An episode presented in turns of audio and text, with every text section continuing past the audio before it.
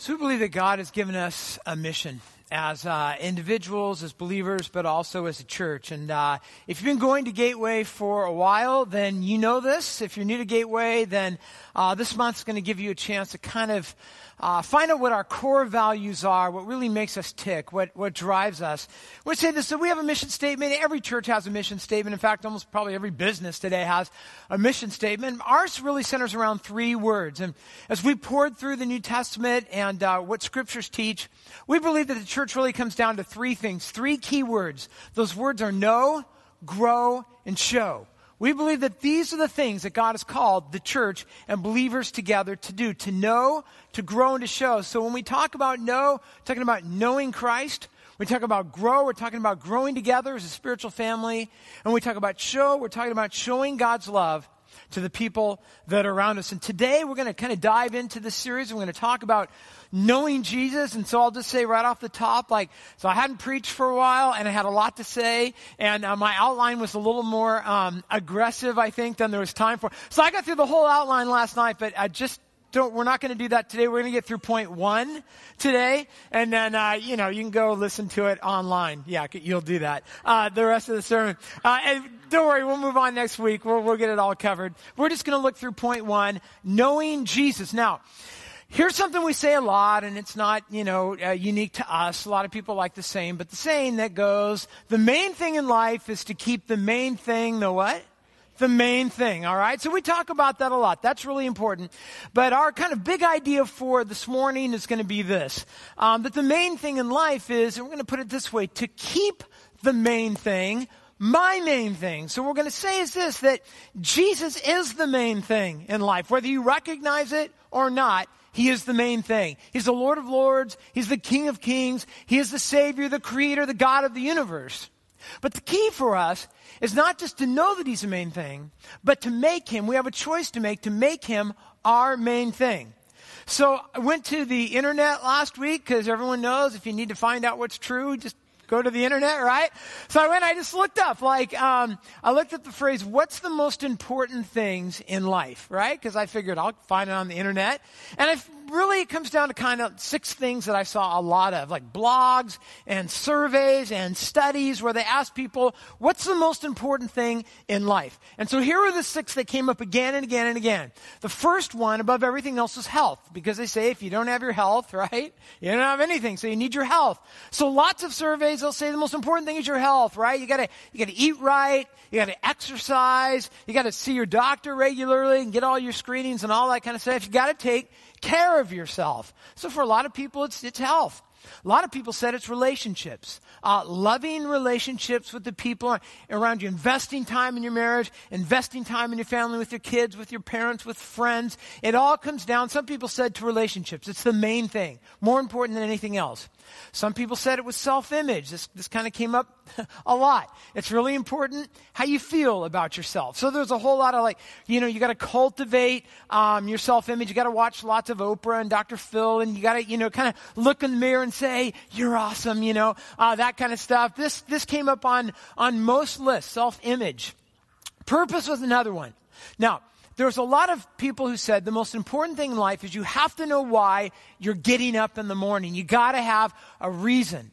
So, what a lot of them said was just, but just figure it out. It can be anything you want it to be. Anything you want. Just figure out what it is, and then that's the reason you get up. Got to have purpose to get up in the morning. Another one was financial freedom. Now, this came out a lot, and the reasoning goes like this. If you're financially secure, then you're free to pursue the other stuff, like, you know, uh, good health, and you can invest in relationships because you have time. You don't have to work all the time.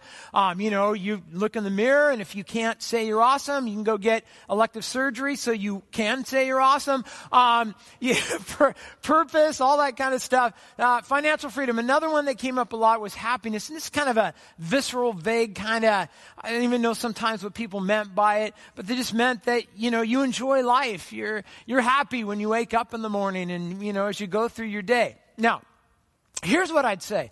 There's nothing wrong with these. In fact, there's, there's a lot of great things on that list. They all have merit, but here's the problem with the things on this list.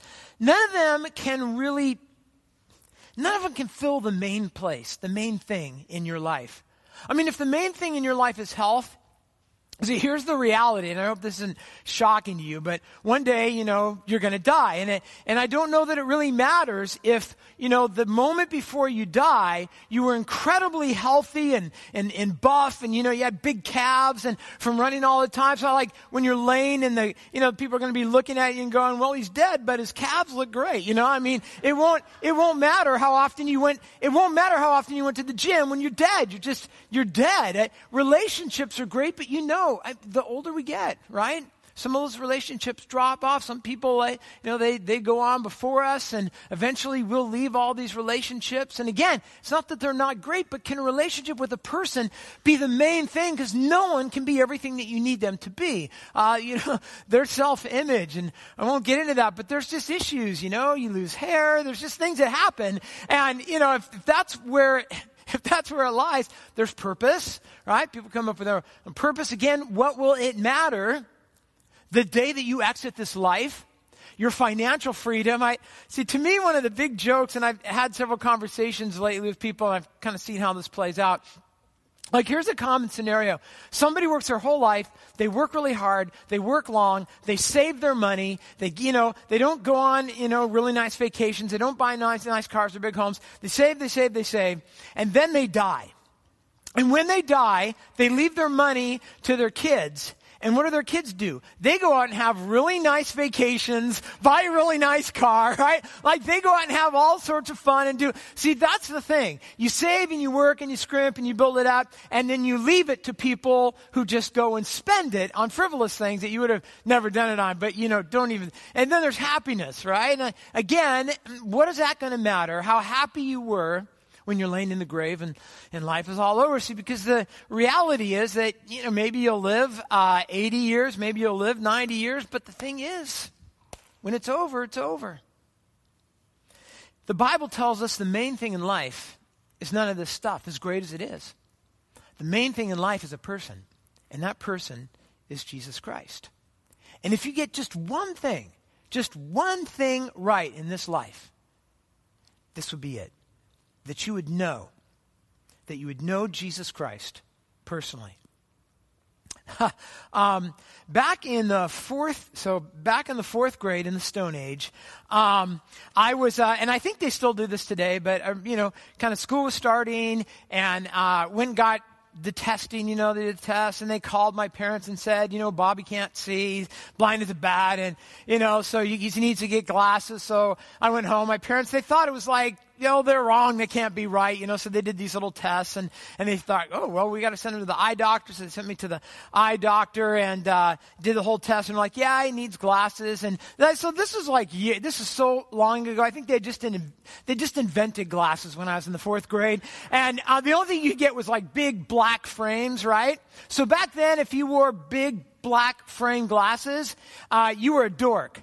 Today you're a hipster, but back then you were a dork, you know? And it was just like a big sign that said, punch me, you know? And uh, so I wore those for, for years and years. I wore those, like it was such a, if maybe some of you have had this happen, like it was such a revelation the first day I went to school and I was wearing glasses and I could see the chalkboard.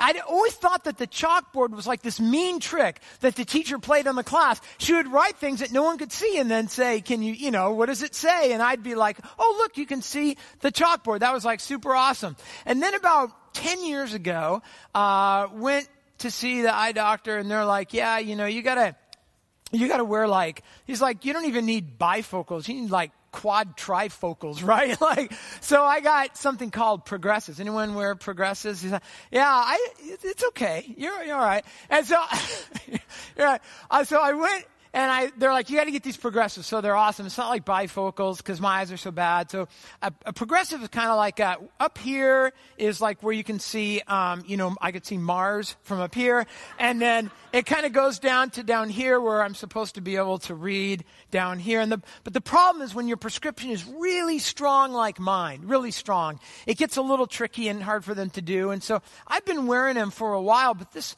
going into the summer, I was starting to have some issues like just eh, seeing the the computer screen and seeing, seeing my, like my hands, you know. And so uh, I went back to the eye doctor and they're, you know, they're like, oh, well, okay, you're kind of a, you know, you're that age. And so you need something we call office glasses. Right? Anyone have office glasses? Yeah. So office glasses are the bomb, right? Like the, like, so I get these office glasses. Like the first time I put office glasses on, I'm like, oh, my computer screen isn't fuzzy. Look, I can see my computer screen. I can read books again. It's pretty cool. So I got office glasses. I like them. They're great.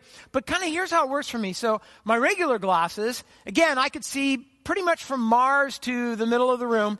And then uh, with my office glasses, I can see, um, you know, pretty much from here to, I'm supposed to be able to see like the computer screenish kind of, kind of thing across the, that. So the, the problem I had though, soon I discovered I have to take two pairs of glasses everywhere I go. I mean, like, I need a murse, I think, right? Gary, don't you have a murse? so, so, I'm like, I got, you know, I got, I don't, so everywhere I go, I have to decide. I always have to pre decide what glasses am I going to am I going to wear? Because right? if I'm going in my office and I'm going to work on the computer, then I get, and I've had a couple times in the last few weeks where I go and I didn't take my office glasses with me, and then I can't see the computer screen. So I, in advance, I have to decide if I'm going to be in a meeting.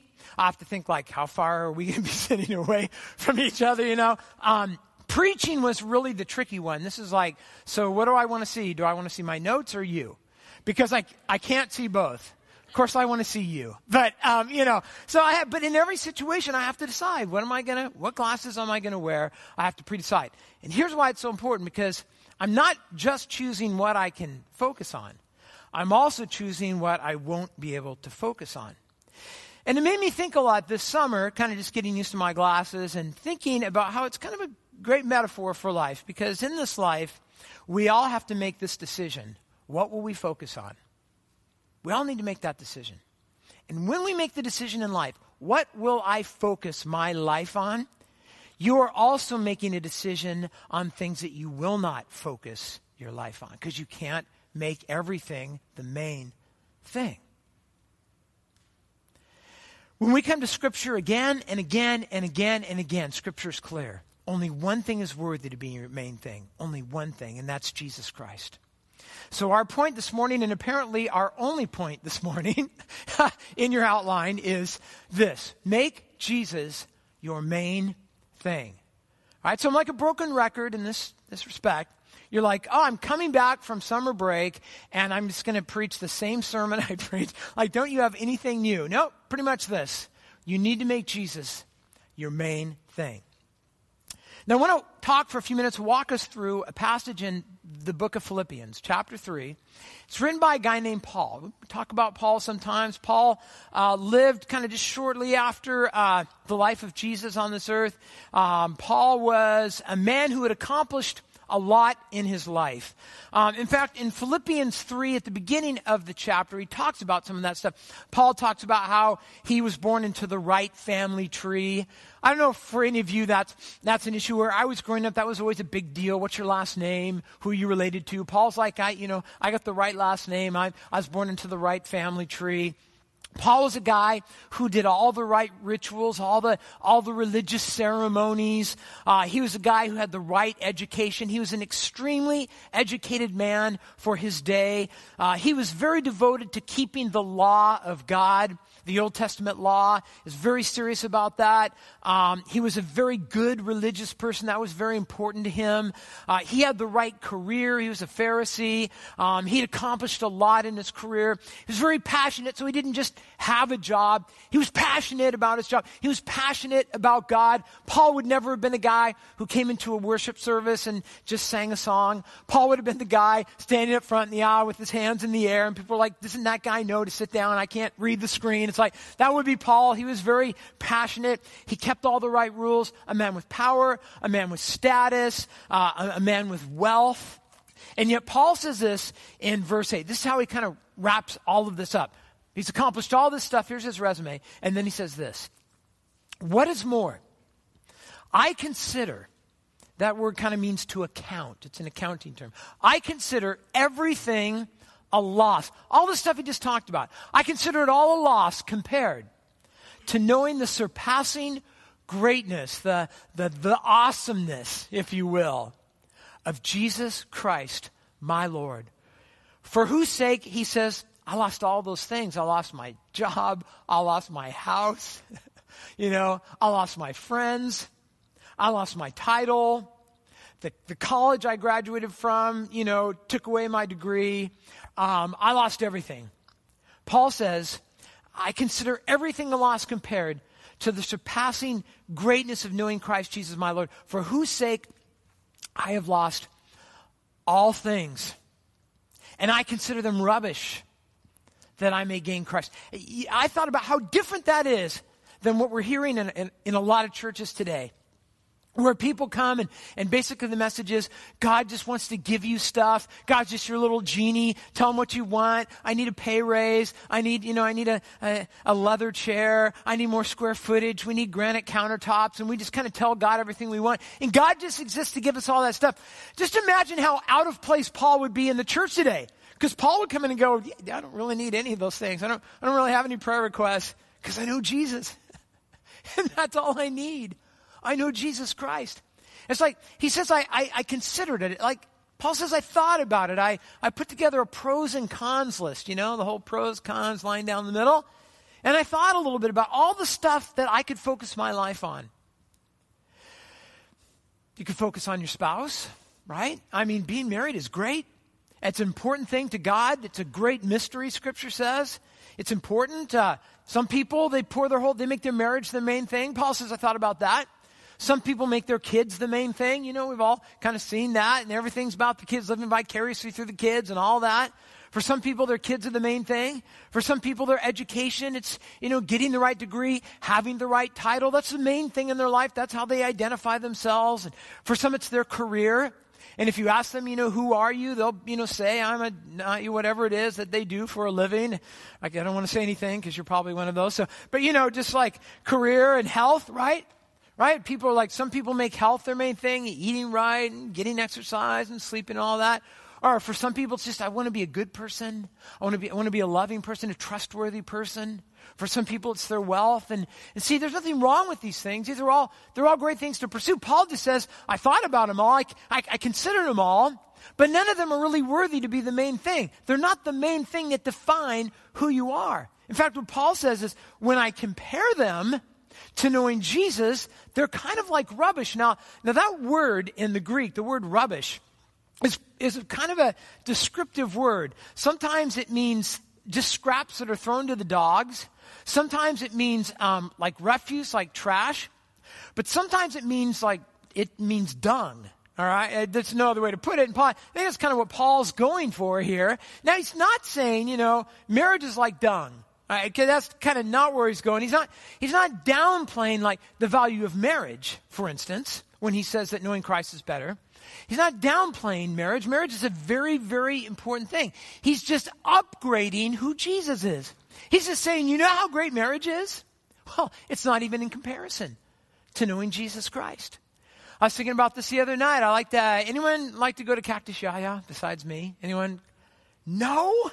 Oh man, thank you. Okay. Like awesome restaurant in Vancouver, Cactus Yaya. Now I like to go to Cactus Yaya. They have amazing food. Uh, usually my wife and I try to connect there maybe on a Friday night um, when she's on her way home from work. But if I was to tell you, for instance, that that eating at Cactus Yaya without, and they have a grilled salmon with a jalapeno glaze. It's, oh, it's so good.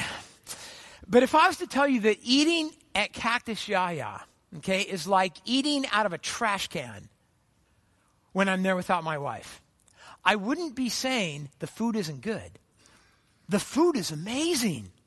All I'm saying is that eating there with my wife, being with my wife, is so much greater, is so far beyond. I don't, I don't really have any words to describe this, so I'll just kind of, you know, push this down a little bit. And that, I think, is kind of what Paul's doing here. He's saying, um, as great as marriage is, as, as great as money is, as great as a career that you love is, as great as kids are, and they're all great. But Jesus is so much better, so much greater than all of those things. He says, nothing compares right here to knowing Christ Jesus, my Lord. Paul says that's the main thing in life. It's knowing Jesus. When he says knowing Jesus, he's kind of got two things in mind. He's thinking about a head knowledge. We could call it theology, knowing about Jesus, and then believing that in your heart. So, why is knowing Jesus so much greater than anything else in life? Well, he actually doesn't leave us to wonder. He kind of answers the question. He gives us some examples. For instance, he tells us that Jesus is God. When he says, knowing Christ Jesus my Lord, that's what he means. Jesus is God, which is kind of a big deal, right? I mean, just think about it. So the Bible says some things about Jesus that are kind of important. He's God, he's deity. The Bible says that he is eternal. So again, you know, like when I think of eternality, I, it's not so hard for me to think of something that will never have an end. It's harder for me to think of something that never had a beginning, and that's Jesus. Never had a beginning, never had an end. It's kind of a big deal. The Bible says he's creator. He was, he was the agent in the Trinity that was involved in designing you and making you and creating you. Did you know that it's Jesus who gives you life and breath right now through the power of Christ?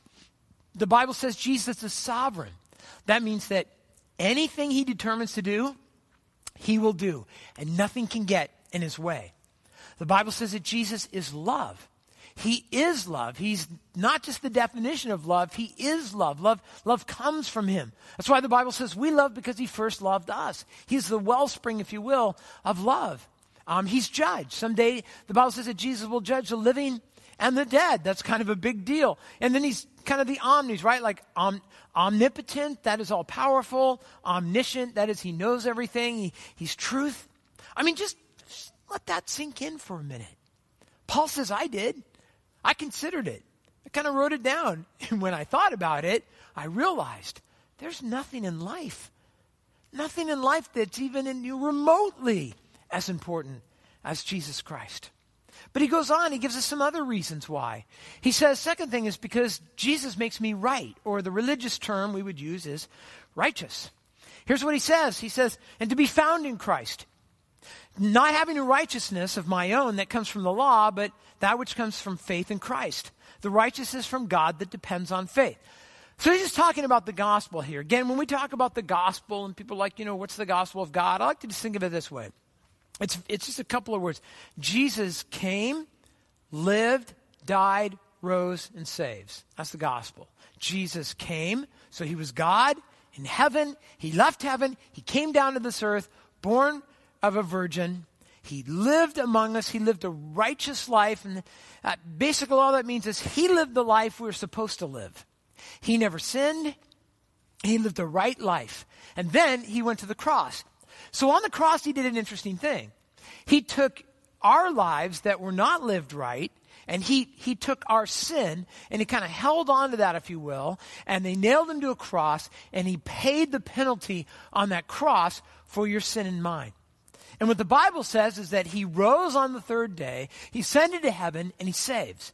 And the way he saves technically is an interesting, kind of an interesting thing. He offers to you and me an exchange. This is the gospel. The gospel is this that Christ will exchange his perfect life for your messed up life. That's what he's willing to. Sounds like a good trade, right? Like you give him all your sin and your messed up stuff, and he gives you his perfect life. So when you die and get to heaven, and God says, you know, why should I let you into heaven? And he looks you up and he sees your name, he's like, oh, because you lived a righteous life. You're righteous, right? So that's what he does. That's what he offers to us.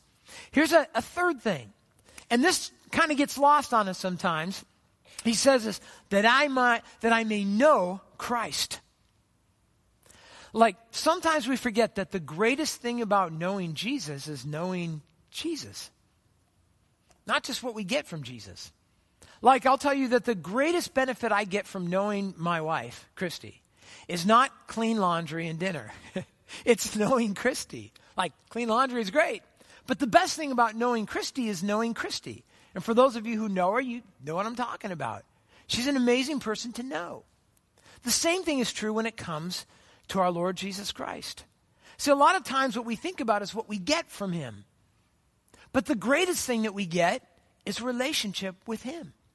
We get to walk with Him. We get to experience who He is as we bump up against Him in life. As we go through life, we get to experience the grace of God. You know? That's Jesus, His grace. You say, what's the big deal about grace? Well, it's great because every day when we make mistakes, God offers to us forgiveness. He offers to us a, free gift the grace of God. We get to experience the power of Jesus in us. So we're not just on our own in this world, just trying to make our way through. We have a God who works in us, who is powerful, who's looking out for us, who works all things for our good. We get to experience Him and know Him personally. That kind of leads us to the fourth thing Paul says that we get, and that is that we get the power of Christ who transforms, who changes us. And many of you are, you, you've even experienced that this week. Maybe you can point back to some way that, that Christ is working in your heart this week. He's changing your heart. He's changing your affections. He changes your, your, your, your thoughts, your mind, the words that come out of your mouth. He has a power that begins to change our actions and our reactions and our character there's an official word we use, the word sanctification. It's just a, it's a, it's a biblical word that describes what God is doing. He's changing you. And I think one of the biggest discussions I have with people when they come and, you know, I say, why are you coming to church for the first time? A lot of times people say, I just, I just, I need something to happen in my life. I, I don't want to be the same person anymore. I want to be changed. I've tried. I've tried to change. See, the good news is with Christ, He changes you. It takes a while. It's slow, it's methodical, but he changes you. Here's a fifth thing he, Paul says we get when Christ is our main thing. He gives us purpose. We have a reason to get up in the morning. Jesus came with a mission to seek and to save the lost. And Jesus always did the right thing, always said the right thing, always the right person, and yet he suffered for it, didn't he? And I love what Paul says here. He says, notice what he says, that I might know Christ and the power of his resurrection. Now, watch this. Paul's saying, here are all the really great things about knowing Jesus. Are you ready? And that I might share in his what? See, no one says that really loud. that I may share in his sufferings, right? Nobody's like, well, the reason I became a Christian was I just wanted to suffer. I just, life was too easy. Life was too much fun. And yet Paul would say, you know what? I, I don't, when I, when I became a Christian, that's not really what I signed up for, but now I'm kind of realizing, he said, everybody in life suffers for things. Everyone. But imagine this. Jesus invites us to join him on his mission to join him, to seek and to save, to join him, to share the gospel, to share the love of God, to serve people, to be generous with people, to get out there and be the right person, to say the right thing, the loving thing, to minister to people because we live in a world full of hurt. And Jesus invites us and he says, here's the reward you'll get for getting up every morning and getting out there and loving God and loving people. You'll suffer, right? But here's the deal. There's no better path in life. Paul says, I know it sounds weird, but I kind of like it. I kind of like going through life suffering for the right things, for the real things, for the things that will last. He invites us to get in on his mission. Why would we do it? Because it's the main thing. That's why we do it. And lastly, Paul says, and because I get eternal life, that by any means possible I may attain the resurrection from the dead. Paul's just reminding us, you know, the clock is ticking for every one of us, right? Like maybe you'll live 80 years, maybe you'll live 90 years. Next week, I'm going to talk about an amazing study that's just been done on people who live 100 years or more. It's some really fascinating stuff. And maybe you'll be one of those people. Maybe you'll live to be 100 years old, but of course, the, the, when it's over, it's over, right? And you'll be dead a lot longer than you're alive. That's how it works. Paul says the big question is what happens when you die? Where do you go? What happens? See, Paul says that faith in Christ results in eternal life. Now, think about it for a minute. If that's true, if that's true, then wouldn't it make sense that he would be the main thing in this life? If he's the main thing that gets you to the next life, doesn't it make sense that he'd be the main thing in this life? So Paul just says this I considered it, I thought about it, wrote it all down, did a little accounting, and Paul says, Here's what I decided. Jesus is the main thing. We can kind of say, just objectively, Paul says, I look at the universe, I look at the Bible, I look at faith. Jesus is the main thing. He's it. If he's the main thing, then why wouldn't I make him my main thing? What would stop me from doing that. How would that make any sense? So Paul says, I've made the decision. Here's the decision I made. The main thing will be my main thing. And at Gateway, we believe this with every fiber of our being. And that's why the first word in our mission statement is know. We want everyone to know the Lord Jesus Christ. It's why we preach it, sing it, pray it, print it, Facebook it, text it over and over and over again. So, practically, what does this mean for you?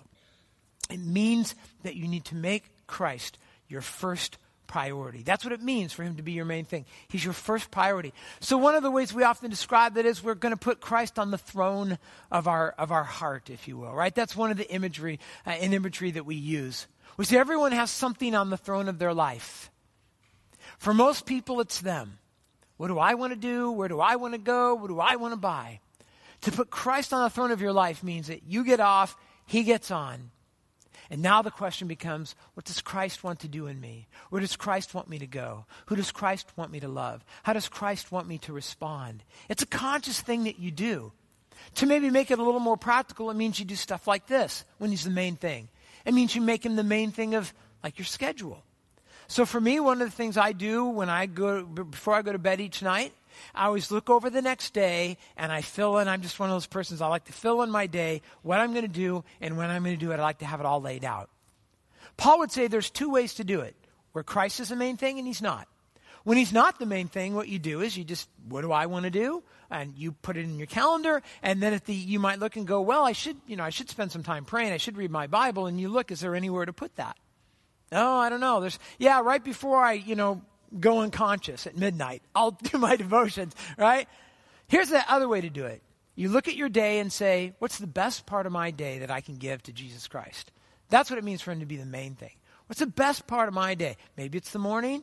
Maybe it's night. I people say, yeah, best thing, best, best time of my day is in the morning. Get up, do my devotions. Man, that ain't me. It's not the best part of my day. Like 11 o'clock at night's the best part of my day. But but you look at your day and you say, I'm going to start with Jesus and then I'm going to backfill everything else. That's how you do it when he's your main thing. It means you put him first in, in your thoughts. Like imagine that for a minute. Imagine that in your thoughts, you're always engaged. You're thinking about the Word of God. When someone says something to you, your first thought is, how would Jesus Christ respond to that? What would he say? If someone cut Jesus off the road, how would he respond? If someone cuts in front of him, you know, in line, how would Jesus do if somebody said that rude thing? If somebody, you know, and you, you begin to respond, you begin to think that way. First in your thoughts and first in the words that come out of your mouth. That's kind of a big one if we put them first in the words that come out of our mouth, first in our relationships, so that when we're with people, the first question we ask is not what do I want to get from them today, but what does God want to give to them?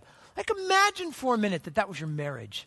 Imagine that every interaction in your marriage, both on the part of you and your spouse, was what does Jesus want to give to them through me? How does God want to bless my kids? How does God want to bless, bless the person sitting next to me? If we put Christ first in our money, put him first in our job, when we're stressed, when, when we're anxious, when life is tough, it means we put him first in those things, in our, in our body. It means you make the main thing your main thing. And you have to make a decision. Because if you don't decide, then just life will decide for you. And it won't be, it won't be Jesus. This summer, uh, I get to go. Uh, this is our 20. This is our 21st year uh, for my family to go to uh, the beach. We go to Gearhart for a week every year, and we uh, spend the week with my wife's family. So uh, my wife's parents are there, and then she has a sister with a family, and they're there. And our family's there. She has a brother with a wife and kids, another brother with a wife and kids, and another brother. And then there are people who come and stay, and I don't even know who they are. Uh, but they'll come and stay. And so in, at the house, so it's a, it's, I think the house is like 5,500 square feet. It's got seven bedrooms and four bathrooms, which isn't enough. And um, so we're there for a week. We're there together, and some families come and some go. But we've done this for 21 years. It's really cool. And um, at one point this summer, there was 35 people in the house. It was a it was a full house. And for me, it's always a bit of a challenge because now I really love being with people and conversing, but I'm the kind of person who oh, I need a little just quiet time every now and then to gather my thoughts. That ain't the place where stuff like that happens. But I was thinking um, one day I'm sitting in the living room, and there's a lot of rooms in the house, but from uh, sitting in the living room, I can hear at any given point anywhere from four to five conversations going on, and I can hear them. I can hear every word that's going on. And I'm like, I've just kind of got the kind of brain that wants to cue, I want to listen to every conversation that's going on. So I'm sitting there in the living room, and I'm here, you know, they're, they're talking about politics, and, you know, there's another conversation in another room, it's going on about school. There, so I'm kind of listening, and my father in law comes and sits down next to me on the couch. And you'd have to know my, my wife's father, because he is just an amazing man. He is just, and, and when he sits down, you know, you just, I, he sits down and he starts to talk. And I think to myself, I can hear, I can, if I don't look at a person and watch their lips flapping, I'm not gonna, I'm just gonna hear all the other conversations, right? And then this will happen. Have you ever done this? Like, there's, someone's talking to you and you can see they're talking and they're making eye contact and you catch every few words and then you hear that and you hear that. And then it, there's a, the last thing you hear is, so what do you think about that? And it gets quiet, right? And you're like, I don't know. I don't know how to respond. And here's the thing I thought as my father-in-law sat down and talked to me, I thought, if I don't focus on him right now, if I don't focus on him, then I'm going to miss. I'm going to miss it. I'm going to miss what he has to say. So I need to shut everything else out and I need to focus on him right here and right now. And I guess what I'm telling you is this we live in a world full of voices, full of things that want your attention. Right? Every day, hundreds of things that want that are calling out for your attention and for your affection. They want to be the main thing in your life. And if you don't make the decision if you don't decide to make the main thing your main thing, then it won't happen. You have to make the decision. So, my question for you to put out there is this, just as we close. What would be, on a practical, I'm just trying to make this practical for you, what would be one thing that you could do? Right? Just one thing. What would be one thing you could do this week to make Jesus, on a practical level, the main thing in your life? One thing. So for some of you, it might be, I need to start praying every day. That would be a good way for me to make Jesus the main thing. I need to start talking to him every day. Maybe for some of you, it would be reading your Bible. I need to open God's word, because that's how he speaks to me. Open the word of God and listen to the voice of God. What would be one thing? Maybe it's maybe it's practicing generosity. Maybe I don't know what it is. Maybe it's meditating on Scripture. But what would be one thing that you could do this week in the next seven days to make the main thing your main thing?